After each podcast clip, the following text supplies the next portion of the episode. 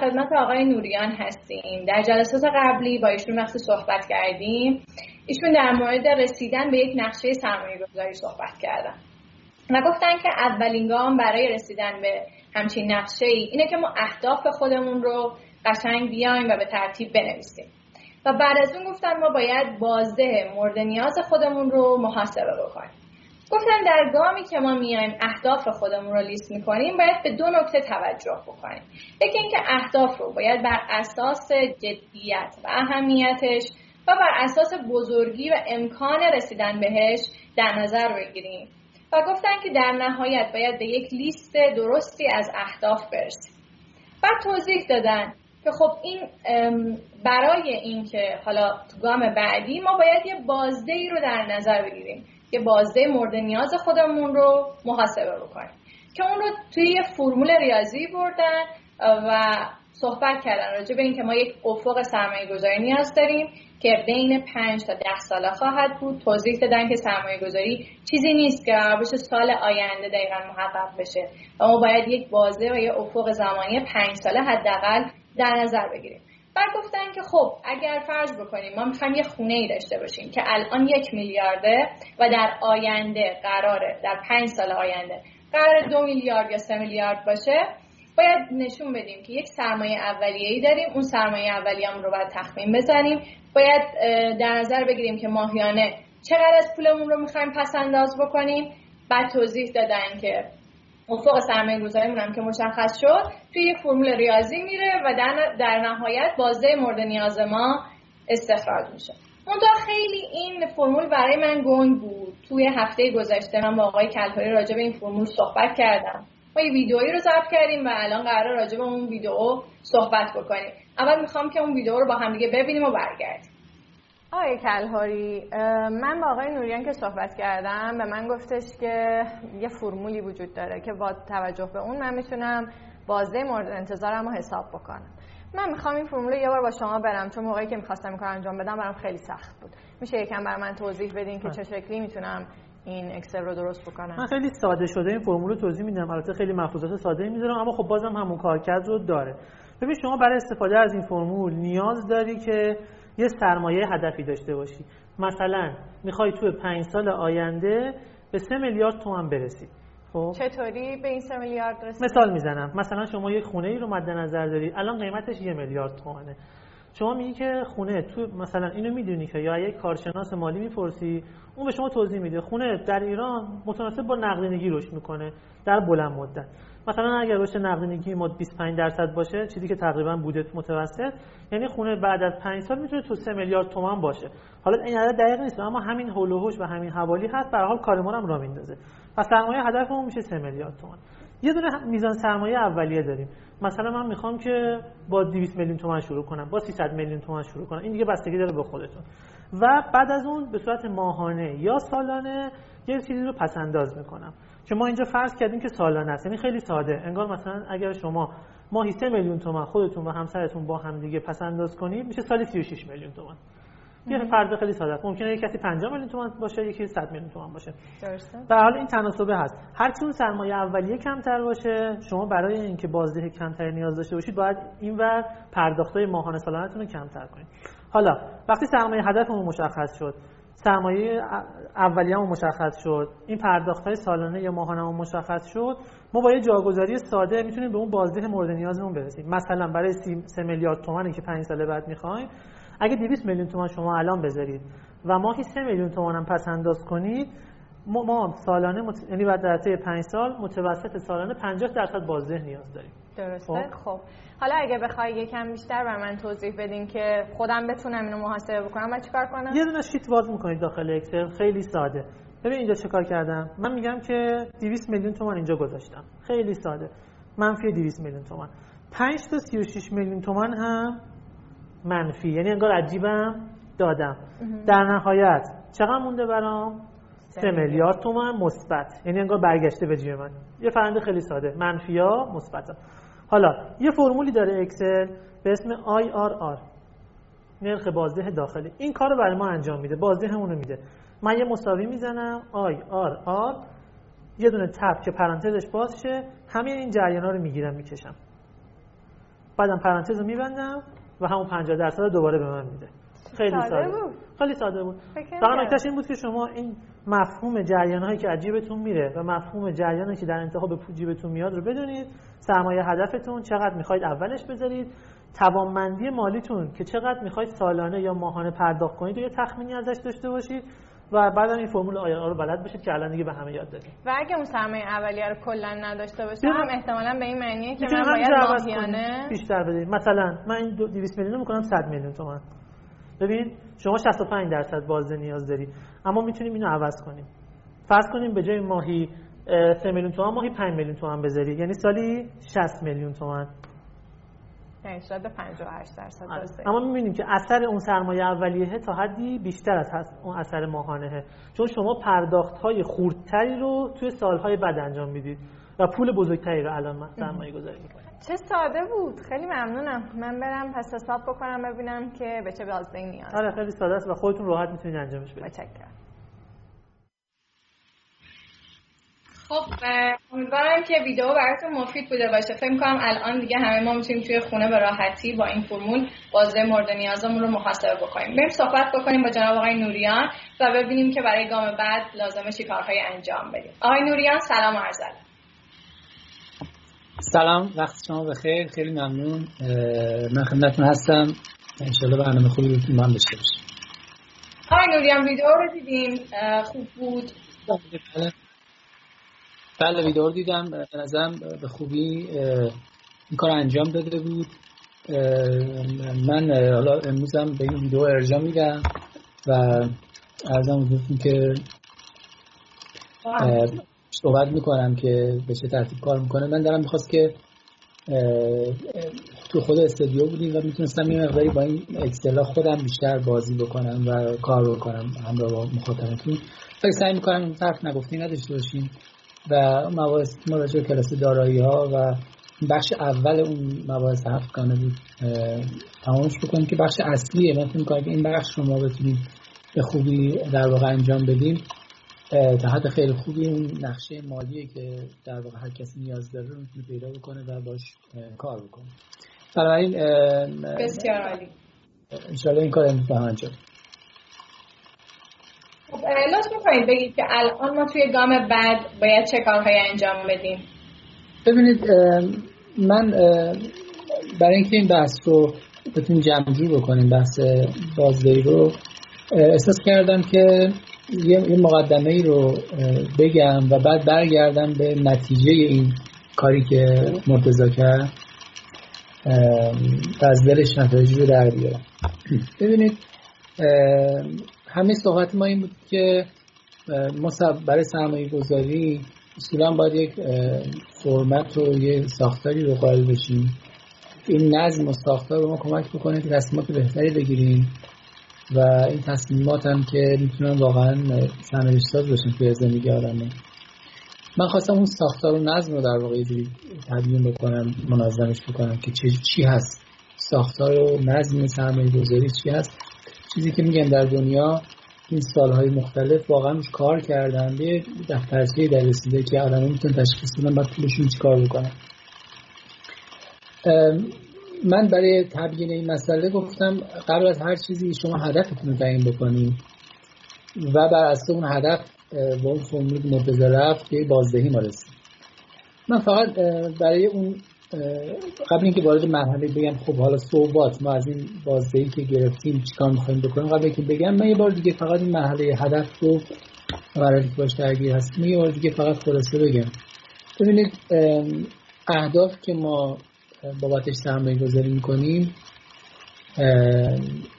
باید برای روشن باشه که این اهداف اه، از یک کیفیت و اهمیت برقرار باشن معمولا برخوردار باشن پنج تا هدف رو به طور عادی معمولا در ادبیات سرمایه گذاری میان اهداف ارزشمند یعنی که آدم به خاطر سرمایه گذاری می‌کنن.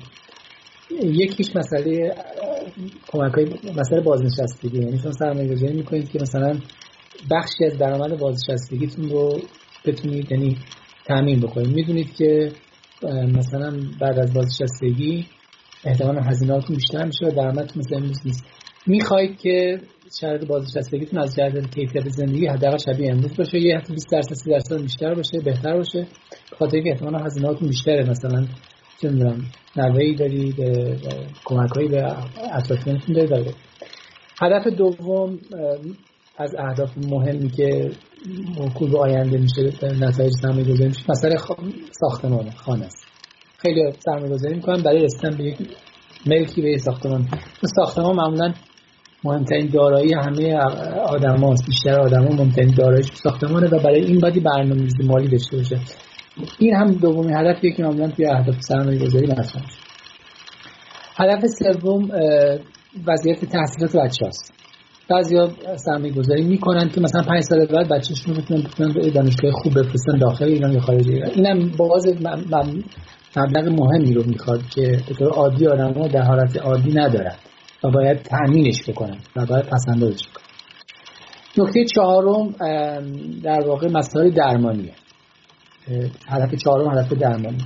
خیلی مثلا میگن که ممکنه ما در آینده حالا چه سابقه خانواده ما چه وضعیت درمان توی مملکت ما دیده که ممکنه ما در سن بازنشستگی نیاز به هزینه عمده درمانی پیدا بکنیم. پس ما دی مبلغ مهم کنار گذاشته شده برای مسئله درمان کنار گذاشته و نکته پنجم که باز جز اهداف من باشه مسئله خیلی است. خیلی مثلا میگن که ما پول کنار می‌ذاریم که مثلا در زمان بازنشستگی کار خیلی شروع کنیم. که نه مثلا سنمون که به 50 سال ما می‌تونیم بنیاد خیریه داشته باشیم برای خودمون که اون کارو صورت در خیلی. این 5 تا حالا عموم چیزای بیشتری هم مطرح میشه ولی این 5 تا منشأیه که در واقع به عنوان اهداف مطرح میشه. من اینا رو فهرست کردم. بگم که امروز که ما داریم از هدف صحبت می‌کنیم و اون اعداد رو مرتضی زد 20 میلیون تومان 36 میلیون تومان در کنم ما باید بدونیم که می‌خوایم برای کدوم هدفمون این کار انجام بدیم. این خیلی به ما کمک می‌کنه برای مرحله بعد. من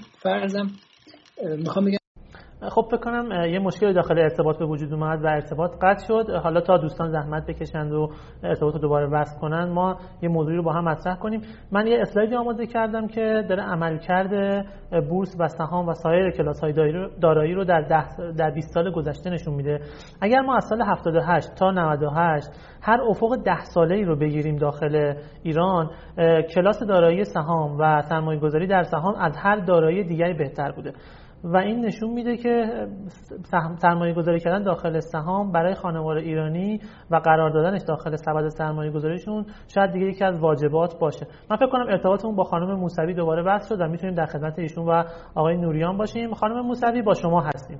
معنی داشتیم الان این مشکل حل شد. دوباره با آقای نوریان هستیم. آقای نوریان لطفا ادامه بدیم بله امیدوارم از جایی ادامه بدم که قطع شده. نمی‌تونم شما اون پنج تا هدف رو گفتین و گفتین که آقای کلهوری هم یه تو محاسبه خونه ای که کرده بودن مثلا گفته بودن سه میلیارد ولی این به این معناه که 80 درصد در واقع اون پول رو قرار احتمالا ما آماده بکنیم. بقیهش رو وام می‌گیریم یا چیزایی از این دست. و گفتیم که احتمالا باید اینها رو خیلی یه مقدار با اون اعداد بازی بکنیم تا بتونیم در واقع با اون بازدهیمون رو دقیقتر در بیاریم. درست میگم؟ بله من قرصم این که اهداف. اولا در واقع باید با دقت روشن بشن. و ثانیا اهداف برای شما یک کلمه یا یه عبارت گم نباید باشه. این باید برای برای بعد کمی بشه برای کمی کردنش باید وقت بذارید برای وقت گذاشتن یه آدمی مثل بنده یا کلمری باید کنار دستون باشه. یا اینکه واقعا مثلا کسانی که حالا سنشون بالاتره از فرزندانشون استفاده بکنن. معمولا کار مشکلی نیست میگم با کار با این عدد ها در همین حدیه که آقای کلمری صحبت کردن ولی واقعیتش اینه که باید به عدد برسیم. بعد به عدد برسیم که امروز اگه من مثلا 50 سالمه می‌خوام 60 سالگی یک زندگی بازنشستگی درخوری داشته باشم. و می‌خوام مثلا تبدیل بشم در واقع بتونم کار نکنم زمان بازنشستگی می‌خوام استراحت بکنم فقط. درآمدی داشته باشم که بتونم فقط باش در واقع زندگیمو بگذرونم و استراحت بکنم مجبور کار دوم نباشم. به این یعنی چقدر ثروت در ده سال آینده در 60 سالگی؟ یا اگر من یه خونه ای می‌خوام که مثلا پنج سال بعد داشته باشم با توجه به امکاناتی که مثلا معمولا وام گرفتن به من میده یا شبیه این من واقعا چقدر پول باید براش کنار بذارم؟ نگم مثلا خب حالا یه خونه. این عدد این عددها رو باید روش وقت مثلا مناسبی گذاشت و اینو تبدیل کرد به یک به خصوص روی نیازهای ضروری تر مثلا که مثلا بازنشستگی انتخاب ملک تحصیلات فرزند اینا که ضروری و تغییراتش می‌تونه برای ما خیلی گرون تمام بشه. اگه نرسیم به این اهداف لازمه که واقعا مثلا شاید بهتر باشه قبل از اینکه اصلا برنامه‌ریزی ما رو شروع کنیم یه هفته وقت بذاریم. هم هدف رو واقعا مشخص تر کنیم هم برای کمی کردنش وقت بذاریم مشورت بگیریم. و بدونیم که این تعیین کننده است. و بعد که این تمام شد این در واقع هدف هدف کمی تمام شد. آقای کلهاری حتما اگر کسی از شنوندگانتون یا بینندگانتون ارزم بزرگتون که اکسل خاص بهشون بدن. این تو این قالب اکسل می‌ذاریم و بر اساس اون به یک نتیجه می‌رسیم. مثلا میگیم که بله من برای اینکه به بازنشستگی خوبی در 60 سالگی برسنم به نحوی نیاز به کار بعدی نداشته باشم و درآمد واقعی منم 20 درصد بیشتر از امروز باشه نیاز به مثلا 5 میلیارد تومان ثروت یا پسنداز در 10 سال آینده دارم. یا برای اینکه خونه به این کیفیت داشته باشم با توجه به اینکه امکان مثلا پرداخت اقساطی هم قسمتش وجود داره در در واقع 5 سال آینده مثلا من به جای 3 میلیارد تومان با 2 میلیارد تومان می‌تونم خونه 70 متری در یه منطقه مشخص داشته باشم. برای این وقت بزنیم این کار در بر اساس این ارقام و بر اساس در واقع اینکه حالا من دو میلیارد تومان سه میلیارد تومان یا ده میلیارد تومان در چند سال آینده می‌خوام. خب من حالا امکانات و بزاعت خودم رو میسنجم و بر اساس اونم فکر می‌کنم. این امکانات بزاعت دو تا بخش داشت. یه بخشش بخش دفتی آنیه یعنی من بهش میگم داون پیمنت پولی که از ابتدا می‌تونم بذارم. و یه بخش هم بخش تدریجی در واقع در طول زمانه که به تعبیری مثل اقساط میمونه. شما یه پولی رو به صورت اقساط کنار می‌ذارید به علاوه این پول down payment که می‌ذارید. همونطور که حالا این دوتا رو مشخص می‌کنید. می‌ذارید در اون فرمول Excel و اون فرمول Excel به شما یک نتیجه ای میده. مثلا میده 25 درصد یا مثل مثلا میده 42 درصد یا هر عدد دیگه به شما یک خروجی این فرم میده. میگه شما هدف بازنشستگیتون با این دیسیپلین پرداختیتون این در واقع به 25 درصد یا 30 درصد یا 40 درصد بازدهی دیگه خیلی قابل تاکید نیست که down payment خیلی مهمیه و حالا با این Excel ه که اولی که افراد باید بذارن خیلی مهمه. مهمه.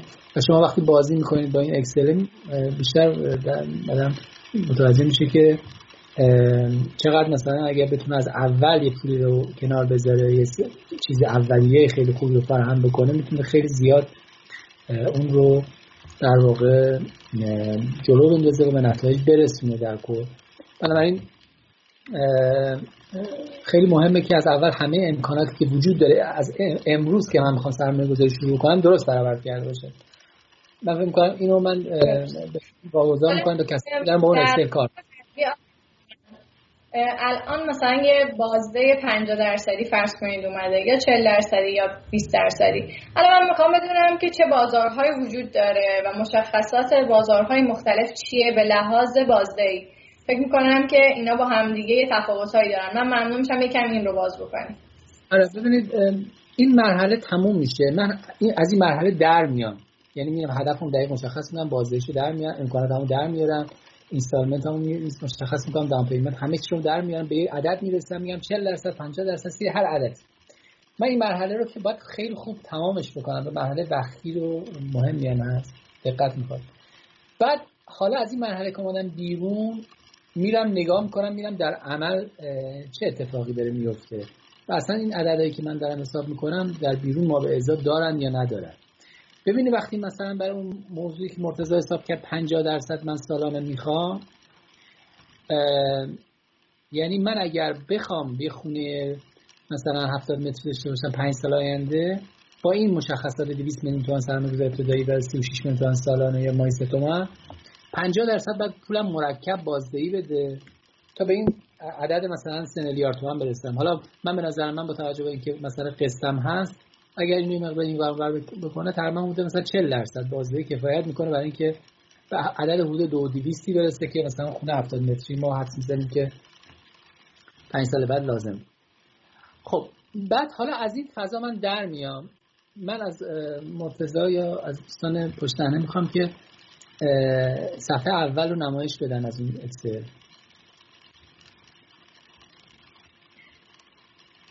خب صفحه اول رو لطفا نمایش بدن ببینید این جدول اینو من به همون ترتیبی که من می‌بینم هم بینندگان می‌بینن یا کامل می‌بینن الان؟ کاملا بله، بله. کامل. ببینید حالا این سراغ واقعیت. من چقدر می‌خوام به چه چقدر نیاز دارم برای اینکه به هدفم برسم این یک پروژه بود که ما انجام شدیم.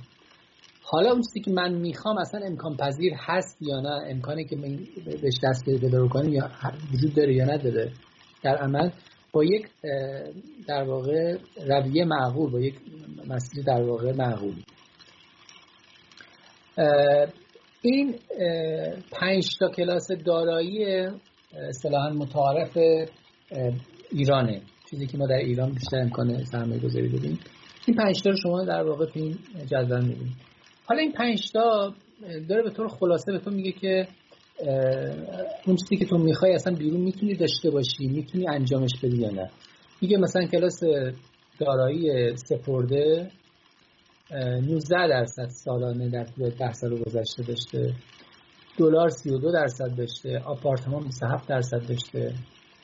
سکه 35 درصد داشته و بورس هم 45 درصد داشته. میگه آقا حالا من نمی‌دونم تو چی می‌خوای. یا چه امکاناتی داری و به کجا می‌خوای بری چه برنامه؟ ولی واقعیتش در بیرون اینا وجود دارن. ببینید خب یه نفر میگه خب خب خیلی این که شرایط برنامه خیلی خاص شده و یک بار ما قطع شدیم و دوباره با شما اومدیم. الان ما حدود 7 دقیقه فرصت داریم. من ممنون میشم. یه طوری جمعندی بکنید که حتما این بحث رو بتونیم تمام بکنیم. الان راجع به این 5 تا موضوع اگه من ممنون میشم که بیشتر بله.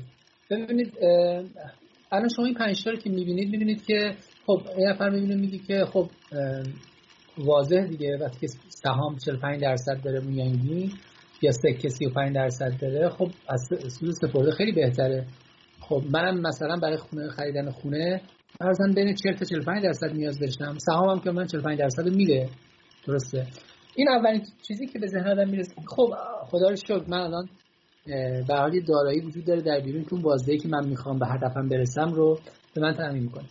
اما یه سناریو هم وجود داشت. مثلا اگر شما در زمان با در زمان کار کردن با اکسل به عددی می‌رسید که مثلا تو این بازدهی وجود نداشت.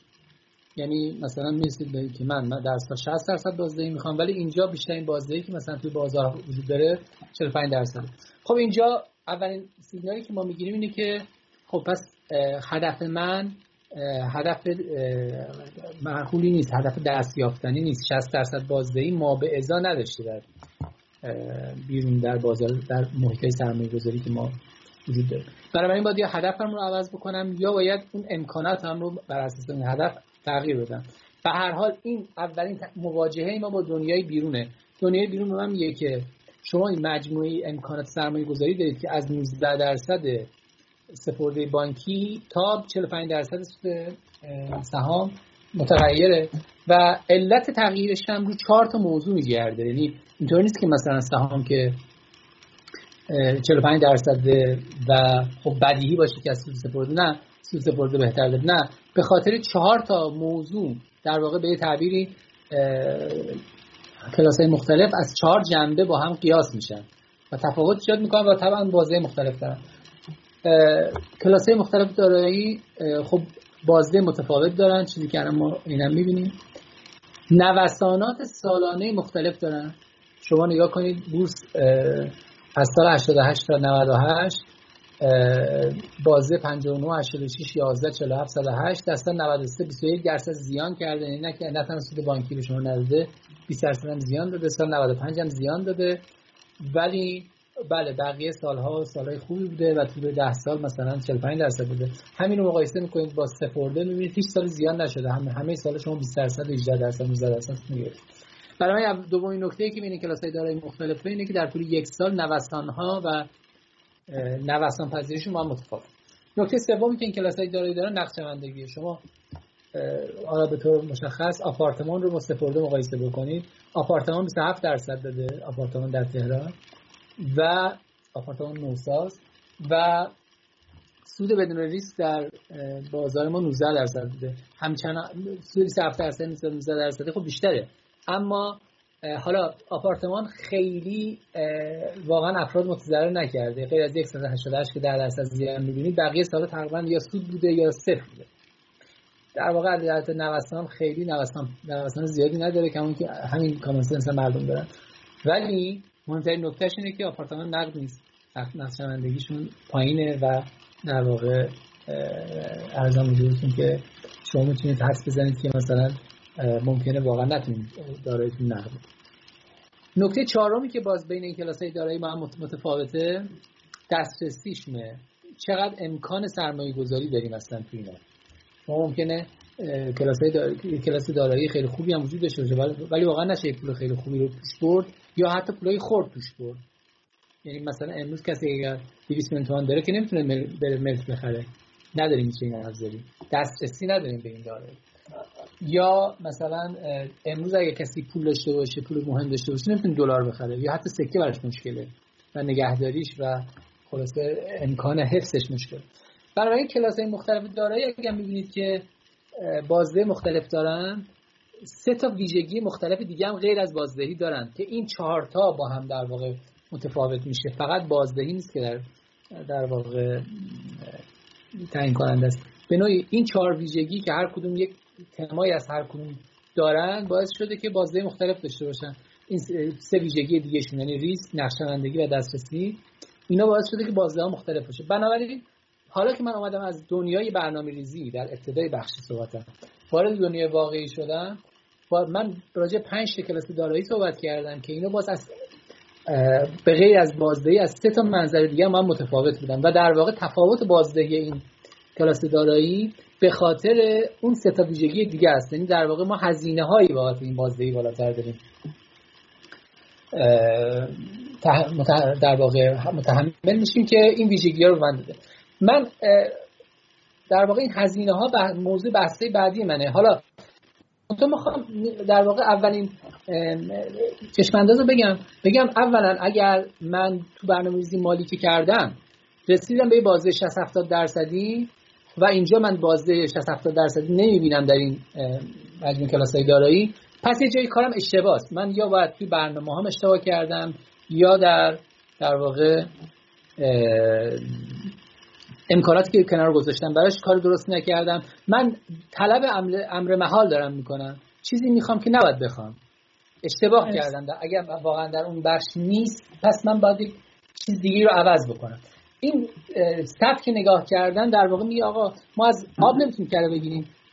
اینجا تو یک چیزی می‌خواستی یه برنامه ای داشتی رفتی زحمت کشیدی دقیقش کردی اومدی تو جهان بیرونم نگاه کردی دیدی که خب چه خوب یه سری کلاسای دارایی هستن که اونا رو به شما میدن.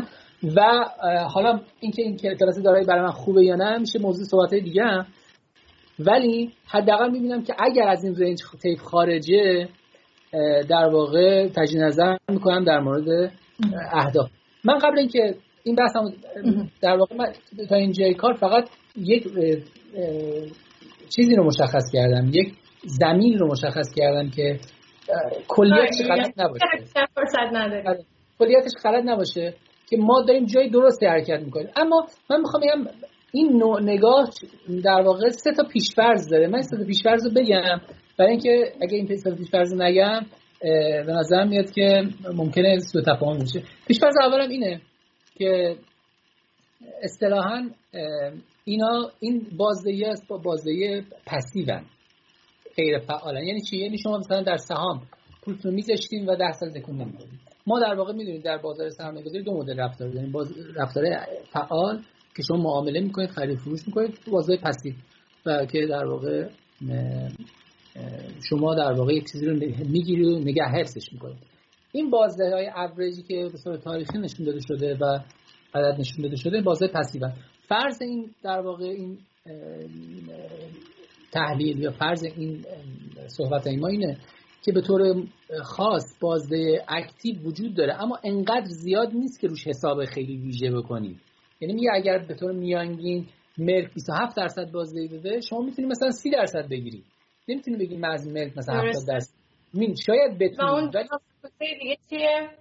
پس فرض اول من اینه که پسیو بودن در واقع چیز هست در واقع فرض دوم ما اینه.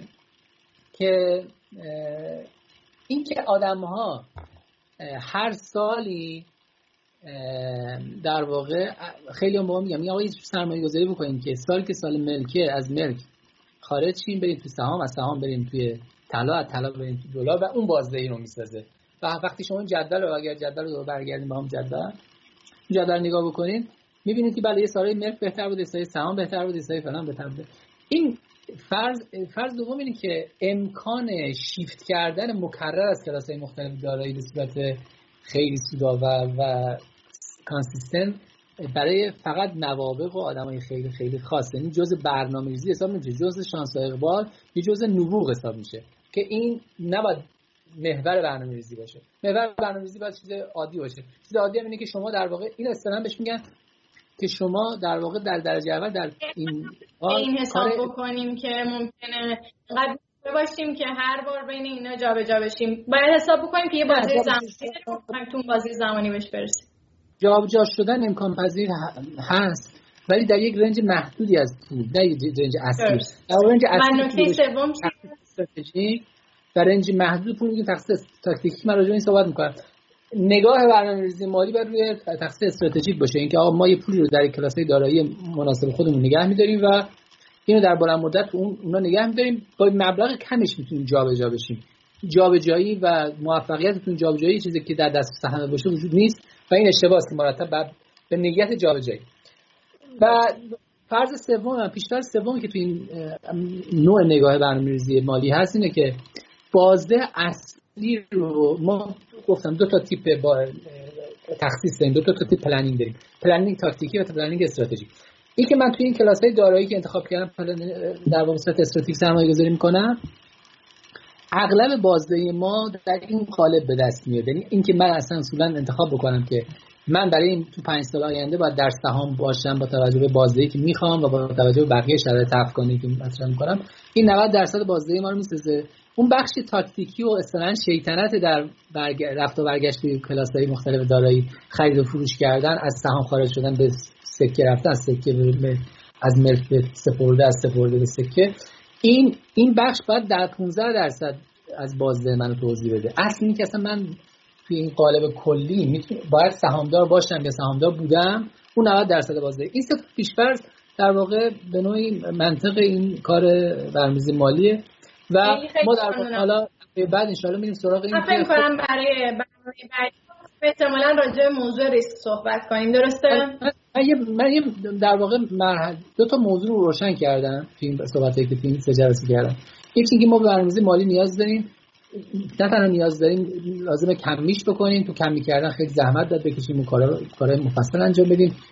امکاناتمون هدفمون اینا رو باید عدد رقم بکنیم. دوم به رفتیم سراغ دنیای واقعی گفتیم دنیای واقعی رو چک می‌کنیم. تو دنیای واقعی چه امکاناتی وجود داره؟ و مفروض پیش‌فرض و راجع به اون ادبیات اصلی این کار که ما به این دنیای واقعی دنبالش میگردیم صحبت کردیم. حالا ما مرتب جلساتمون هی محدود محدود می‌کنیم.